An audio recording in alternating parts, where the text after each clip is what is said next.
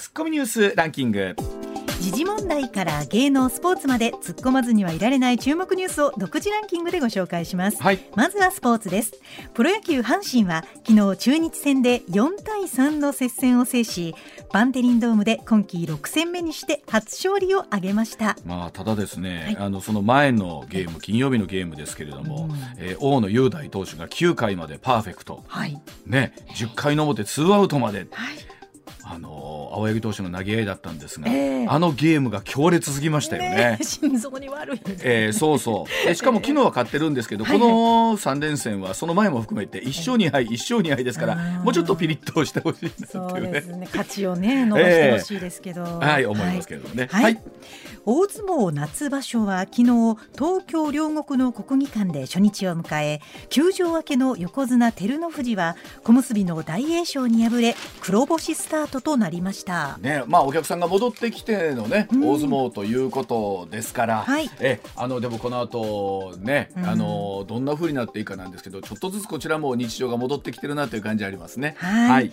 次です、うん、日本初のサッカー女子プロリーグ、えー、ヨギボーウィーリーグで、うん、アイナック神戸が初優勝を決め、初代女王となりました、でも本当に今女子スポーツっていうのはいろんなところで注目されていて、バスケットボールもそうですけれども、まあ、こうやってまたお客さんが呼べるようになってくるっていうのがね、大事なことやなと思いますよね。はい、はい、それではニュースランキングに参ります。まずは第5位大阪府は不動などに設置された照明灯の電気料金について、うん、およそ1億円の過払いがあったと発表しました、はい、撤去済みの照明灯の電気料金などを45年以上前から支払っていたということです。過払い金のうちおよそ8000万円は関西電力に支払っていて府は原因について、うん、電気使用を止める連絡を口頭で行ってきたが関電が必要な手続きをしていなかったなどとしています。まあこれあの府はまあそうおっしゃるでしょうし、うん、まあ関電さんはきっと関電さんで言い分があるのかなというところもあるんですけれども、ねえー、ただ、まあ、僕わかんないですけどこういうのって、お互いに見てるうちにあれってならないのかなと思うんですけど、45年ってなかなかですよ。お互いが気がつかないってね。ねね。まあ我々には まあその手続きのことなんですけども、うん、まあお互いにもうちょっとねしっかり確認した方がいいだろうなということすごい考えますけどもね。はい。はい、続いて第4位。7日に行われた山梨県高校総合体育大会の女子5000メートル競歩で給水用コップに誤ってアルコール消毒液を入れ複数の選手が口にしていたことが分かりました。選手1人が直後に倒れ込んで嘔吐し途中棄権したほか、うん、2人の選手が口から吐き出して競技を続けました、うん、3人は病院で治療を受け回復に向かっているということです。こんなことがあるのかなってこれもそうなんですけれどもね、ね、あの特にまあ,、あの走ってる方はお分かりだと思いますが給水ってむちゃくちゃ大事で、特に今日もすごいタフな競技ですから、でましてやそれがあのアルコール消毒液って貸して体にいいもんじゃないですからね、まあ、あの飲んだ選手が嘔吐したと非常によくわかりますし、まあ、なんでしょう。これも本当に、えー、ななもっと確認できないのかなとね、一回こういうことがあると怖いなと一瞬でそうそうそう。次からあの飲むのちょっと怖くなりますからね。ねはい、うん、はい。続いて第3位フィリピンではドゥテルテ大統領の後任を選ぶ大統領選挙の投票が今日行われます。現政権の政策を引き継ぐとしている故マルコス元大統領の長男フェルディナンド・マルコス氏が支持を大きく広げる中現政権の強権的な手法を批判する副大統領のロブレド氏がどこまで追い上げを見せるのか注目されます。あのマルコス大統領の長男ということなんですけども、はい、この人もいろいろとこう疑惑があるというふうにもね言われている状況の中なんですけども、非常に国民からの支持が高いと。高いんですね。グッズとかも売れててって言いますね。えー、ということで、まあ、その意味で今日5月9日はですね世界中でまあいろんな注目のね、政治的な大きな要素があるようでございます。はい、はい、続いて第2位は新型コロナウイルスの水際対策について緩和すべきと思う人が48%緩和すべきでないと思う人が38%であることがこの土日に行った JNN の世論調査で分かりました。政府は4月から1日あたりの入国者数の上限を1万人に緩和していますが依然として観光客の入国を認めておらず海外から厳しすぎるとの指摘が上がっています、はい。まあ、この辺り政府がどんなふうに判断するかということあると思うんですけれども、はい、まあ、一方でほら今回ゴールデンウィークで少し海外出た方もいらっしゃったと思うんですよね、うんえー、まあ、その様子見てどんなふうにご判断されるのかということも含めてですけど、ねはい、まあ、一つやっぱりインバウンドっていうのは非常に大きなね、えー、収入の要素ではありますので、はい、感染対策を含めてここのバランスはどう取っていくか。夏休みに向けねそうですよね。はい、はい、続いて1位はロシアでは今日第二次世界大戦で旧ソビエトがナチスドイツに勝利したとする77回目の戦勝記念日を迎えます、ウクライナに軍事侵攻を続けるプーチン大統領がモスクワで開かれる軍事パレードの式典でどのような演説を行うのか関心が集まっています一方ウクライナの首都キーウでは昨日人気ロックバンド U2 のボーカルのボノさんらが電撃ライブを開催しロシア軍の侵攻に抵抗を続ける国民を激励しました。はい、さあこの後はですね、えー、高橋洋一さんとそして、えー、笹川平和財団上席研究員の小原凡司さんお迎えをいたしまして、はい、この辺りの話詳しくお聞きしていきたいと思います、えー、ではコマーシャルの後お二方の登場でございます、はいさあ時刻6時24分回りました。ここからは高橋洋一先生でございます。高橋さんおはようございます。おはようございます。はい、えー、そしてですね、笹川平和財団上席研究員の小原凡司さんにお電話こちらもつながっています。小原さん、はじめまして、おはようございます。おはようございます。よろしくお願いいたします。お願いします。はい。さあ、まずは高橋先生お聞きしますが、高橋さん、5月9日と言われるこの対ドイツ戦勝記念日が今日この後迎えますけれども、はい、え、えー、一番注目してらっしゃるところは高橋さんどういうところですか？えー、プーチンが何するか。あの要するに戦勝記念日ですからね、はい、なんかあのアクションを出すっていうのがあって、まあ、あの本当に戦争宣言するっていう噂もあるし、はい、ただ、いずれにしてもあれですよね、プーチンさんは、うん、もう思わぬ予想外っていうかね、あのすぐ2週間ぐらいで終えるはずだったでしょうけど、全然そうでなかったんで、はい、ここでどういうふうな手で出てくるかっていうのは興味深いですね。なるほど。さあそして小原さんはあ専門家でいらっしゃいますが小原さん、えー、この5月9日小原さんはどういうことがあるというふうに想定していらっしゃいますか？はいあのまずプーチン大統領は宣戦布告まではしないのではないかと思っているんですが、それはロシア国内の状況によると思います。えただ、うん、あの、動員はかけたいはずなので、うん、えー、何らかの形で動員の必要性を訴える、まあ、そのためには、ゼレンスキー政権の後ろ盾として NATO はいるんだと、NATO のせいだということは言うんだと思うんですね。うんうん、ただ、NATO とは衝突したくないので、えー、あくまでターゲットはゼレンスキー政権、うん、えー、それで開戦宣言までするとなると、まあ、ロシア国内に戦争に反対という意見もありますので、はあ、それを抑え込めるという自信があれば、うん、えー、開戦宣言をするかもしれないと思います。はああのどうでしょう？今モスクワが、まあ、ちょうど日付変わったところぐらいなんですけれども、はい、もうプーチン大統領の中ではもう当然メッセージを決めてるんですかね？この段階では。もう決まってると思います。ああの実際にここに来てですねまた少し、えー、ウクライナ軍が押し戻しているというか、はい、えー、若干また東部の方で少し地域取り戻したんじゃないかということが出てるんですけれども、はい、ここまでの戦況改めて今現在どうご覧になっていらっしゃいますか？はい。あのーまずプーチン大統領が最初行ったあの軍事的合理性のない作戦はほぼ失敗して、うん、まあ、キーウからは撤退、ただ東部はあの親ロシアが多い地域はなんとか制圧した、はい、しかしそこからあのウクライナ軍の防衛線を突破できないで、そこで膠着状態が続いてたと思うんですね。はいはい、で膠着状態が続いているということは、ロシア軍も消耗していきますから、うん、えー、ウクライナ軍に今、西側、アメリカや NATO の他のヨーロッパ諸国から、まあ、軍事装備品がどんどん補給されれば、うん、ロシア軍の消耗の方が激しくなって、だんだん下がらざるを得なくなるという状況なのではないかと思いま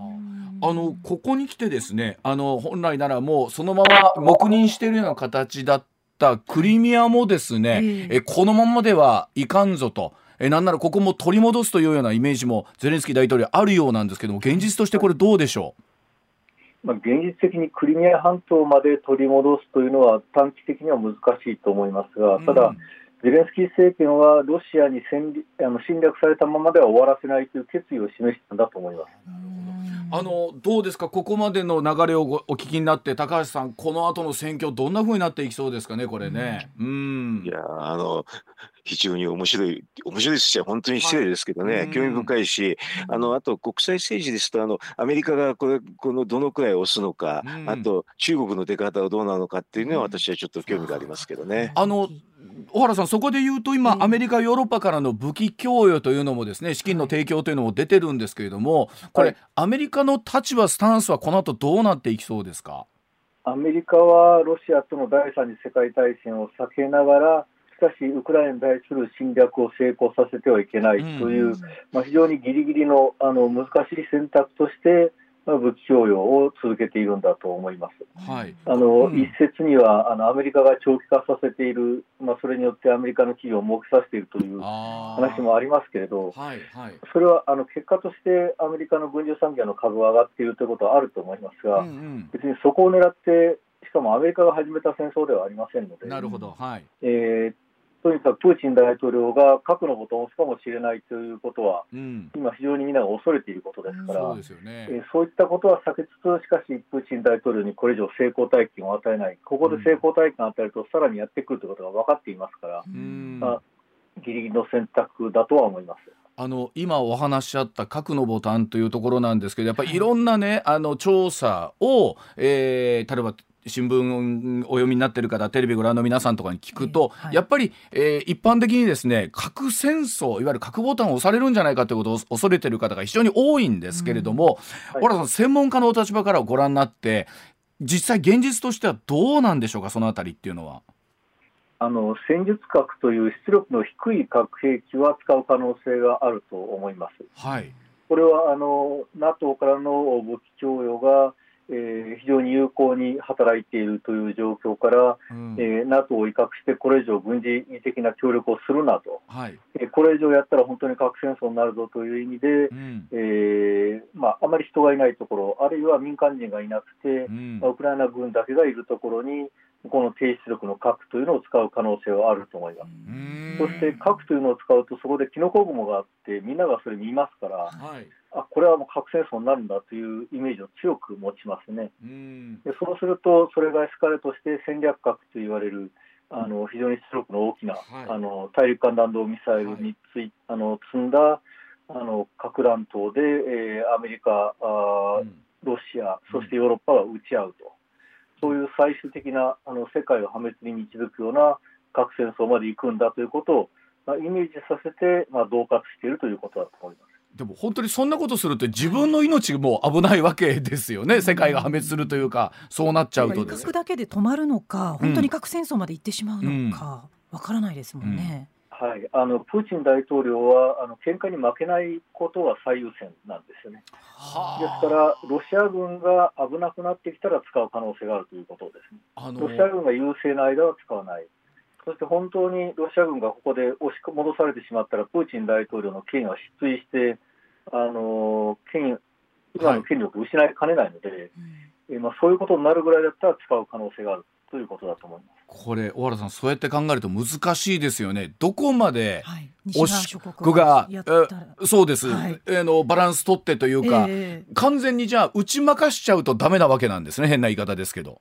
えー、ですからあの、NATO が入っていけば、ロシア軍はあの通常兵力では NATO に勝てませんから、はい、えー、そうすると、もう一気に核戦争に行く可能性が高いんですよね。ですからあの、そうならないように、ウクライナ軍に戦わせる戦ってもらわざるを得ないという状況ですね。ただ、プーチン大統領をこのまま勝たせてしまったら、次はバルト三国ですとか、モルドバ、ポーランドといったようなところへ行きますし、今すあのすでにスウェーデンやあのフィンランドに対しては核の威嚇もしているところですから、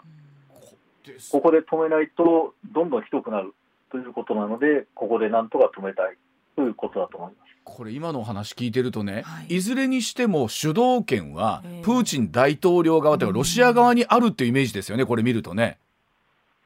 あのまあ、プーチン大統領側にあると言いながら、結局、思い通りにできていない、できてない、はいはい。うん、えー、ウクライナ軍はあのえー、多層防御戦略という戦略を取って、うん、えー、うまくロシア軍を止めていると。あの前方防御戦略というのは国境の中に絶対にもうロシア軍を入れないという戦い方なんですけど、それはあの非常にコストがかかるし、難しいんですけれど、ある程度、自分たちの有利なところで、地形だとか道路だとかの状況で、えー、ここは自分の方が有利だというところに防衛線を張って、そこに陣地を作ってるんですね。ですから、そこでウクライナ軍はあの自分から攻めに行くというよりは、そこでこらえるという戦い方をしていて、まあ、あのロシア軍を消耗させていると。ですから、はい、あのプーチン大統領もウクライナから攻勢に出ているというわけではないので、なかなか、えー、次のステージに自分から行くということは難しいんだと思います。あの一方でロシア軍自体のこの戦力だったりとかいろんなこと言われてますけれども、はい、あの指揮も含めてですけど今どうなんですか？ロシア軍はどういう状況なんですかね？はい、あのロシア軍はやはり指揮に問題があるんだと思います。あの何のために戦っているかわからないという意識があるんだと思うんですね。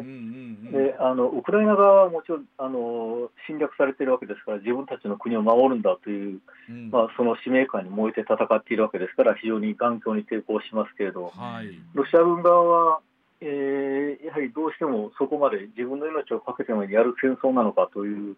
意識はあるんだと思います。ですから、プーチン大統領が、えーまあ今日のあの戦勝記念日でのスピーチで、うん、えー、ターゲットはウクライナじゃないんだと、うん、本当は NATO なんだということを、まあ、改めて言って、えー、その敵を明確にしようとする、ただし、うん、NATO との戦争は避けて、ターゲットはゼレンスキー政権というようなところが、まあ、最も落としどころとしてはあり得るとは思います。高橋さん、今、小原さんにここまでいろいろ話いただきましたけれども、えー、お聞きになった高橋さん、いかがですか、この状況？うん。なかなかあれですね、膠着ですけどね、膠着がいいい。いのか悪いのかっていう気がしますけれど、まあ、あの、えっと、でも戦術核っていうのは使うための兵器ですからね、それで、あの、まあ、あのそういうそういうことまで想定しながら我々見ていかなきゃいけないのかなって。でプーチンさんずっとやるって言ってますからね。はい、えー、ったら最後自分が国際的に最後ではないですよ。要するに、うん、あのウクライナの国内で、うん、小原さんが言ったようなウクライナの国内でやるっていう形にすると、うん、NATO からも要するにウクライナの話でしょっていうのであのそこは最後にはならないと思いますけどね。戦術核をどこで使うかの問題だと思いますよ。でもやっぱり実際に撃つとなる仮に核を使うとなると国際的な、はい、さっき高橋さんおっしゃってたそれはそうですよ、あの例えば中国だったりインドとかというところもさすがにサポート、引くでしょうねにありますよね、うん、そういうふうには思います。うん、あの中国、インドは、まあ、あの今のだったらちょっといろいろと精神的っていうかねあの、うん、表立ってじゃないにしても、まあ、あのロシアをサポートするんでしょうけどね、あの戦術核までいくとちょっとそこはだからよっぽどプーチンが追い込む追い込められたらそういうになるかなという気はしますけどね。あの小原さん今そうやってお話を伺うと、まあ、その核使う使わないという話もちろんありますがまだこの状況はしばらく続きそうということですかね。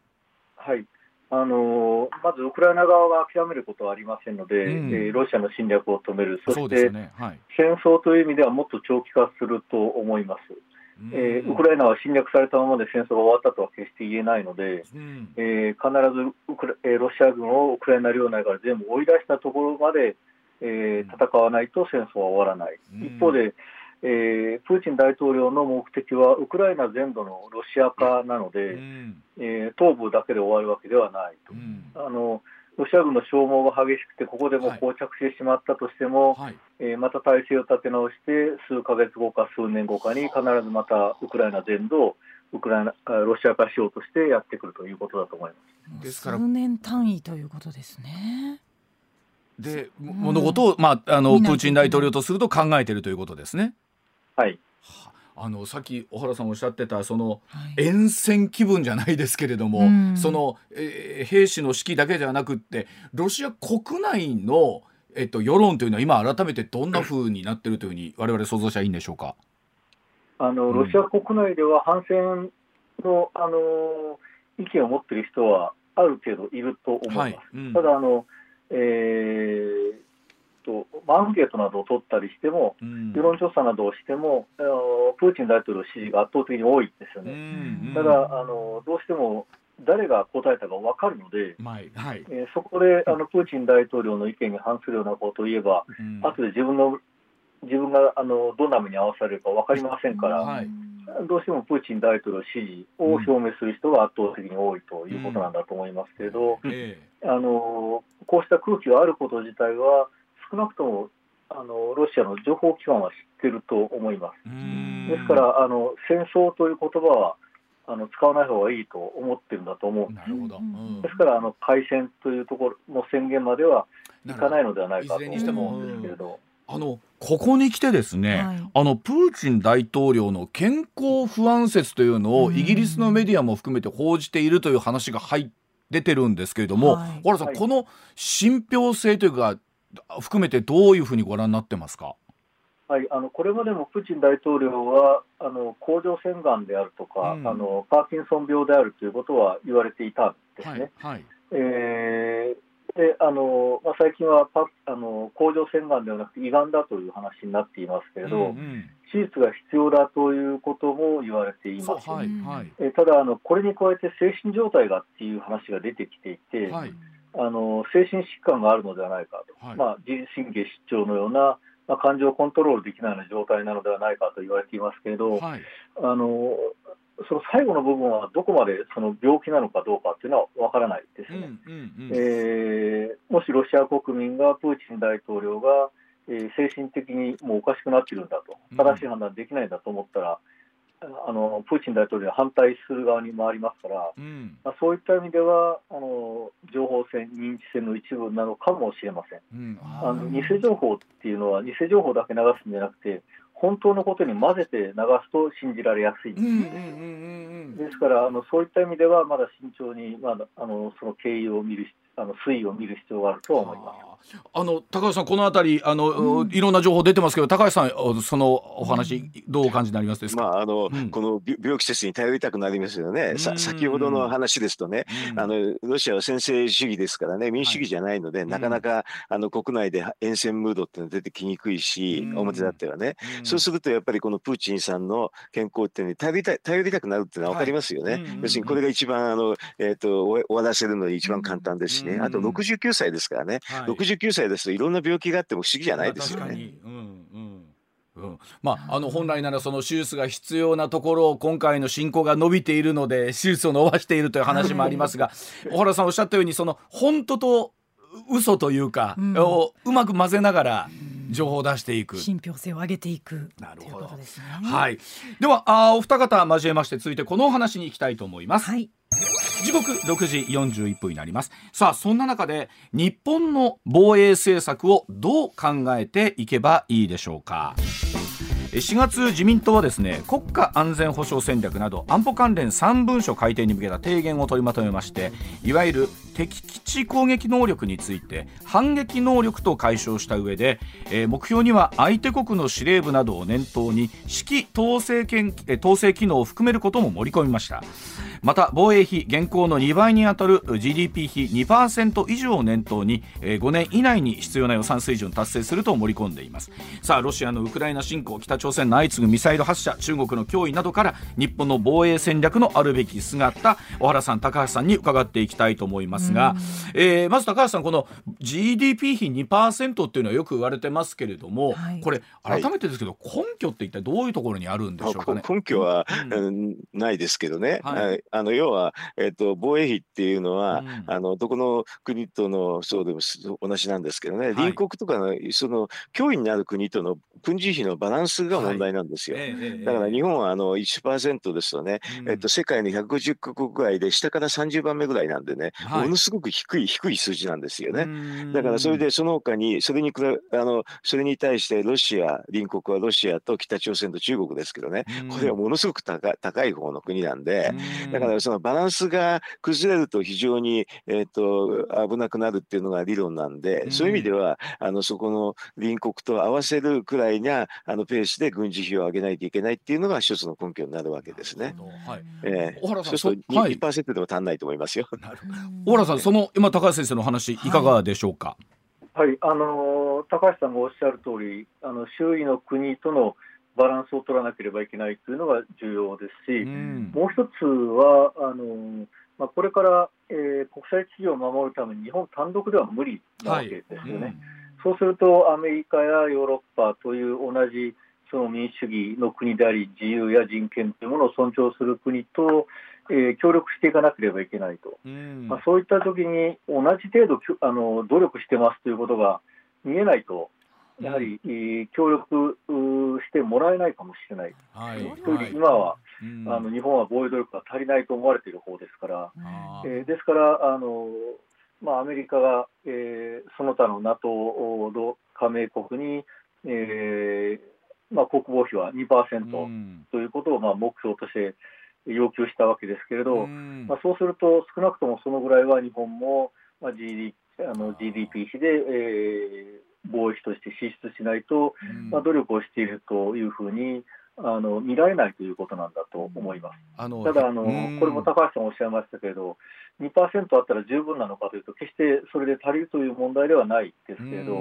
ただあの、各国とも国内のさまざまな事情がありますから、えー、国防費、防衛費に、まあ、無尽蔵にお金を使っていいわけではないので、まあ、とりあえずは2%ということになっているんだと思います。あの小原さんねこういう状況になって我々も少しあの我が事として考えることも多くなってきたんですけど、はい、現実として例えば中国とか北朝鮮というところは、うん、こうほんまに日本を狙ってんのか？みたいなところをね根本として思ってる方も多いと思うんですけれども、はい、改めてあのその辺りっていうのはどういうふうに、まあ、例えばじゃあ北朝鮮というのはどういうスタンスなのか中国というのはちょっと整理しておお話しいただければと思うんですけれども。はい、あの北朝鮮はあのまずは自国があの生き続けること、今の体制で生き続けることが、まあ、最大の目標です。はい。うん、まあ、そのためにあの抑止をかけたい相手というのはアメリカなわけですけれど、うんはいはい、アメリカを抑止した上で、えーまあ、自分にとって有利な環境を作っていくという中に日本は含まれているということですし、あのアメリカの抑止が効かないんだということをまあ、示すためには日本に対するミサイル攻撃というのはあり得ると思います。なるほど。はい、であと中国ももちろんあの自国、えー、共産党による、まあ、統治、うん、えー、が最大の目標ではあるんですけれど、うん、まあ、それと同時にあのアメリカに並ぶ国際社会における支配的な地位を得るということが、うん、えー、次の目標ですね、うんうん、えー、まあ、そうした中では、やはりアメリカが、えー、邪魔をするということを中国は常に心配をしていますし、うん、え中国共産党の権威を保つためにも、台湾は必ず、え統一しなければいけない、まあ、統一というのは中国の言い方ですけれど、あのまだ、え台湾があ共産党の支配下にないということは、実はあの昔から続いている国民党との内戦が完全に終わっていないということもあるんですよね。はいはい、まあ、そうすると、うん、この台湾は是が非でも取らなければならない、うん、ですから今、ウクライナ情勢は中国は非常に慎重に見ています。で、ね、まあ、この問題を解決するためには、なんとか短期間で台湾を取らなければいけないんですけれど、うん、あの台湾を武力侵攻するためには、えー、その周囲に広く航空封鎖、海上封鎖というのをかけるので、うん、まあ、この中には日本の領土が必ず含まれるということになります。はいはい、少なくとも与那国島、石垣島、宮古島といったところは、まあ、ざっとですけれど、110キロ、200キロ、300キロぐらいしか台湾から離れてないですよね。そう、ねはい、まあ、そうすると、ここはもう中国の軍事的なコントロール下に置かれるということになります。うんうん、これはもうすでに日本があ戦争に巻き込まれているという状況にもなると思いますし、あるいはあのアメリカを介入させないためには、えー、アメリカ軍基地ではなくて、日本の、まあ、自衛隊の基地ですとか、あるいは重要施設を、うん、えー、攻撃する、まあ、そして、えー、手を出させないようにするということは、うん、えー、十分あり得ると思います。高尾さん今お話聞いてると結局なんかロシアにしても北朝鮮中国にしても自国の権威をしっかりと守るために相手国にどういうふうなスタンスを取っていくかという感じですね。これ見てるとね。全く全くそうですよ。それでね、ね。はい、あの今言われた3つの国っていうのは、うん、民主国じゃないってところが日本との違いなんだよね。はい、よくあの日本でなんか報道するときに相手の国が同じようにみんな前提で考えちゃうんですけどね、そうじゃないんですよね。だからもう勝手にあのやる国ですから、あのそういうのはちょっと念頭に置かないといけないと思いますけどね。それでいうと、あの小原さんね、はい、えー、例えばあの安全保障の枠組みでクワッドと言われるアメリカイギリスインドという枠組みだったりとかあと、はい、えー、アメリカイギリスオーストラリアの3カ国によるオーカスというのもありますけれどもこれあの日米同盟含めてなんですけどこう日本はどの枠組みにどう参加をしていくべきなのかどうなのかと野原さんどうなんですか？はいあのまず日本がオーカスに入るのは無理だと思います。はい、はい、それはあの、うん、オーカスというのはあのファイブアイズのメンバーあの5カ国ある中の3カ国なんですね。はい、であのこのオーカスが非常に結束が強いのはあの非常に高いレベルの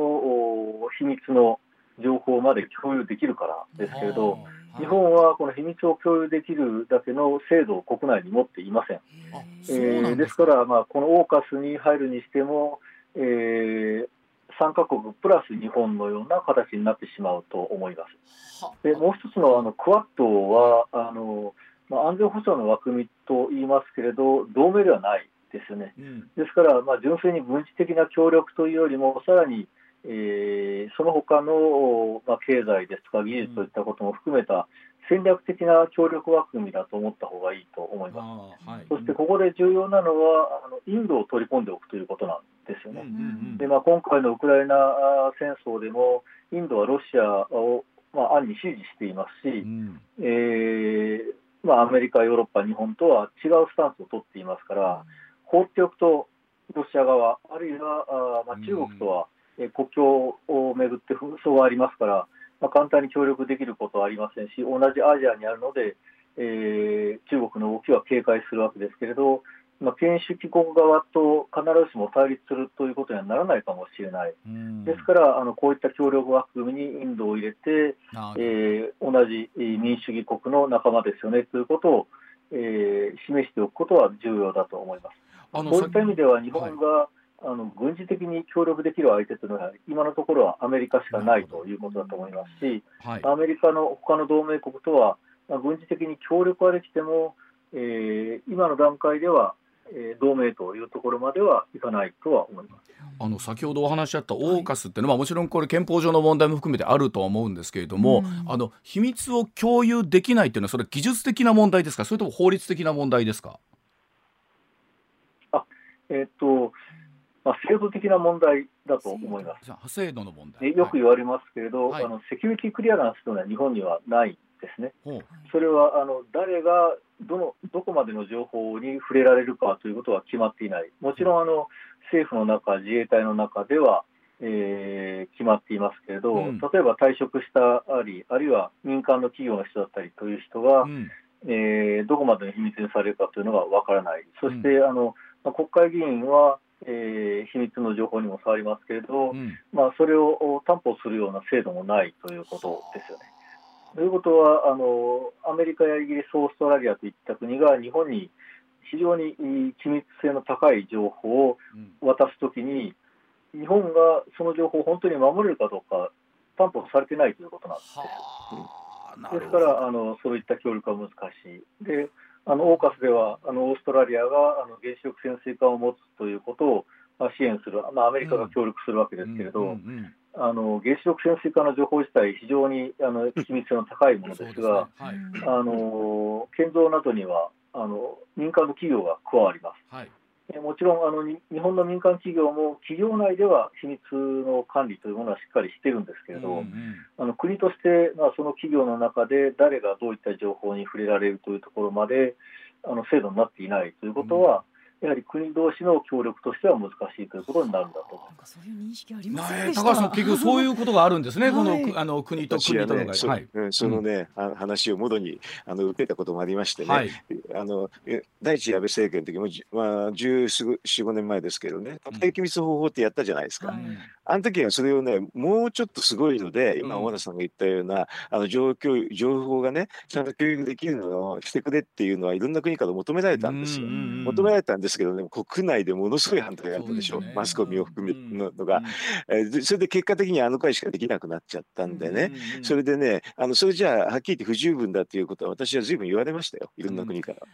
うん、言われたんだけど、それしかできなかったんで、もうしょうがなかったですね。あの小原さんね、まあ、こういう状況になって今小原さんもいろんなところで同じお話なさることも多くなりましたけれども、改めてどうでしょう日本の安全保障というのをあの多くの方が我が事として考えるようになったっていうのは実感として終わりなんじゃないですか小原さん。いかがですか、はい。あの以前は安全保障の議論をすることすらタブーでしたので、はい。まあ、現在はまあこのようにあのラジオでお話をできているということ自体が画期的なことだとは思います。今までだったらこんなお話も確かにできなかった。ありますよね。どうでしょう？その意味ではラジオ機の皆さんに、まあ、小原さんから何かこうメッセージがあるとすると最後どんなことをお伝えしたいですか？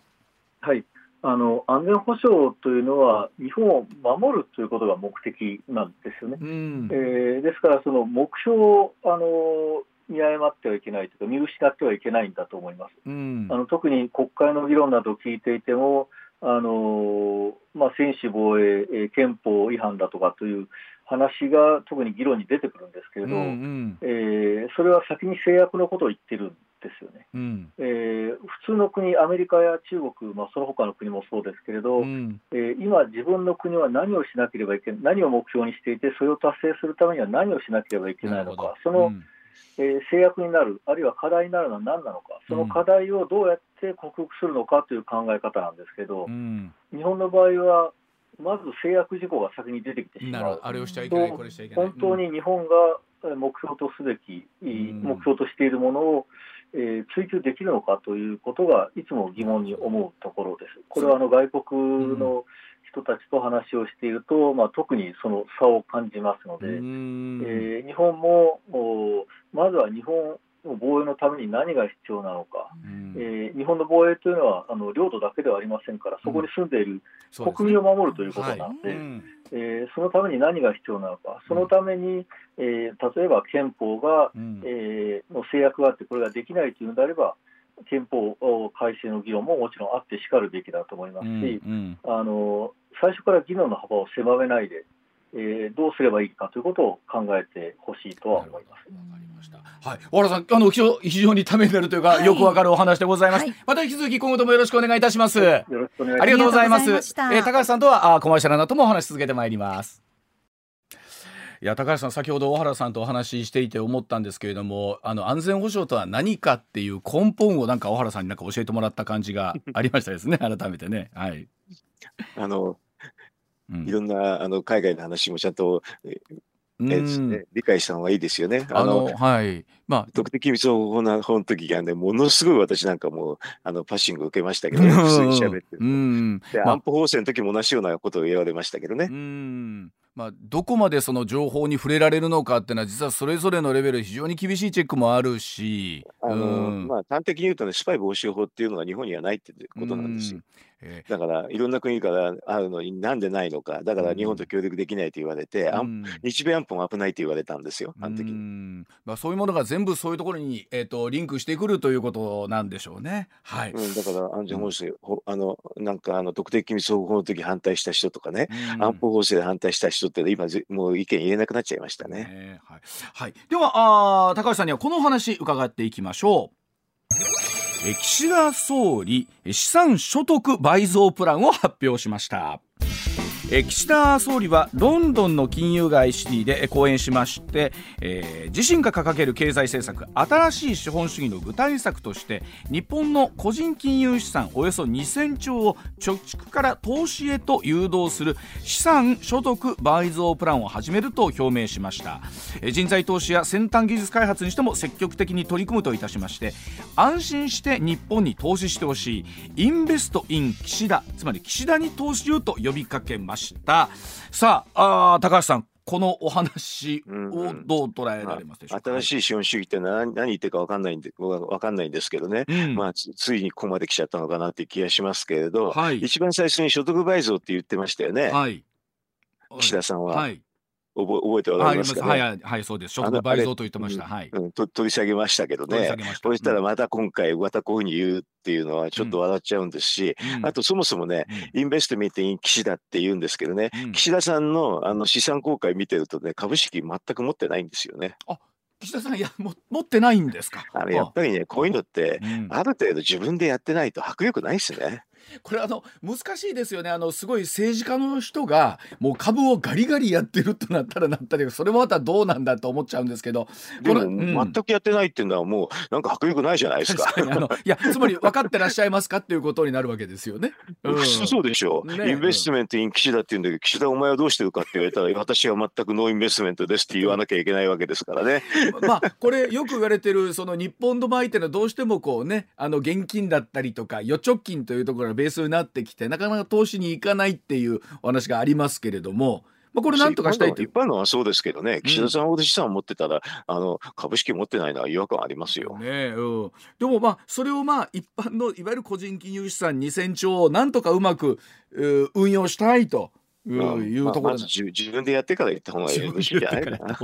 わかりました。えー、ではこの2000兆円をどんなふうにあるいはまああの円安のお話も含めまして高橋さんに、えー、時報の後、えー、さらに詳しくお話を伺っていきたいと思います。一旦7時のお知らせでございます。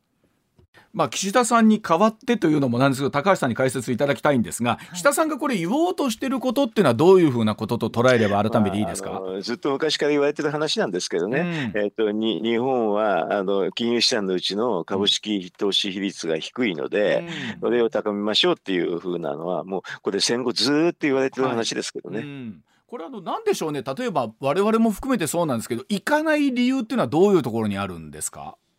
持ってますか？僕ですか？僕は持ってない。あの年金ぐらいですかね。いやだからそしたらあのごご自身がなぜかっていうのとそれが日本の平均的なところに近いじゃないですか。ただこれ税法上のなんとかとかっていうのがあったりします？税法上の理由で持ってないんですか？いや、あの、あんまりよく分かってないです。いや、あの、多分ね、あの、えっと、そ、その株式の投資っていうのは、うん、あの、悪いものだとかね、あんま危ないものだとか、そういうイメージが多分強いんだと思いますよ。で、これね、あの、学校教育できちんと勉強するかしないかっていうのは結構大きな差があるってことは分かってるんですけどね。あんまり習ってないでしょ？アメリカなんかね、いろんな、あの、数学とか算数やるときに、あれですよ、この株式の話とかそういうのした方が実はね、身近に感じられて分かりやすくて面白いんですよ。あ。のよくあの僕らってなんか太郎くんはみかんを3個買いに行きましたみたいなのあるじゃないですか。あれがアメリカだと株式の話だったりするわけ株式の話とか金利の話とかね、あ。の要するに福利がどうかとかね、そういう話で具体的に実はあの数学とか算数はこれに役に立つんですよね。だからこういうのであの教えますよ。ということはあのマイクは株を10ドル買いましたみたいな。話になるわけですか？あの10ドルまあゲームみたいな話ですけどね。でその後ちょっと経ったらどうだったかとかねそういう話をねあの実はありますけどね授業なんかで。多分あれでしょうね日本の場合ってこうなんかお家の家計の事情とか含めて、はい、あんまり子供の頃にお金を話をするみたいなのがどっかタブーみたいなありますよね。それあるかもしれない。ただね日本の中でもね関西は結構お金の話結構平気でするから。関東なんて全然しませんよお金の話は。大阪人の方がまだその意味では投資とかそういうのは向いてるのかもしれませんがね。私は思います。うん、あの実際高橋さんこれからなんかあの聞いたところではそういったお話を国会議員の皆さんにも勉強会とかで、はい、おのお伝えする機会もあるかもそうね。勉強会っていうのは私いろんなところで出てるっていろんなあのえっ、ー、と、うん、なんていうかなあの、えー、国会議員っていうのはいろんなあのちちっちゃな、あの勉強会ってなんあたくさんあるんでね、うん、あのよく私は話してるんですけどね。あのだから自民党の中です。だからあの国会のえっ、ー、とね公聴会でも呼ばれて話することもありますけど、うん、今回あのはあの自民党の中のちっちゃいあの勉強会の話ですね。そういうところでやっぱ聞かれるのってどんなことなんですか？すごく多いです。いやいろんな質問がありますよ。今議員の皆ちょちょこっと喋って、いろんなだから全然関係ないのもたくさん質問されますね。あの質問のがはるかに多い多いですからね。ほんのなんか2、30分喋って1時間ぐらい質問を受けてるってそんな感じのやつですね。まあ要は質問会みたいな感じですか。まあ、はっきりははっきりはそうだと思います。いやでもそれは確かに今この現状の中でね、聞きたいことっていうのはもう山ほどあるでしょうけれどもね。うん、多分そうでしょうね。ね、わかりました。はい。えー、じゃあ高橋さんまたまた、はい、あの来週どうぞよろしくお願いいたします。はい、ありがとうございました。失礼します。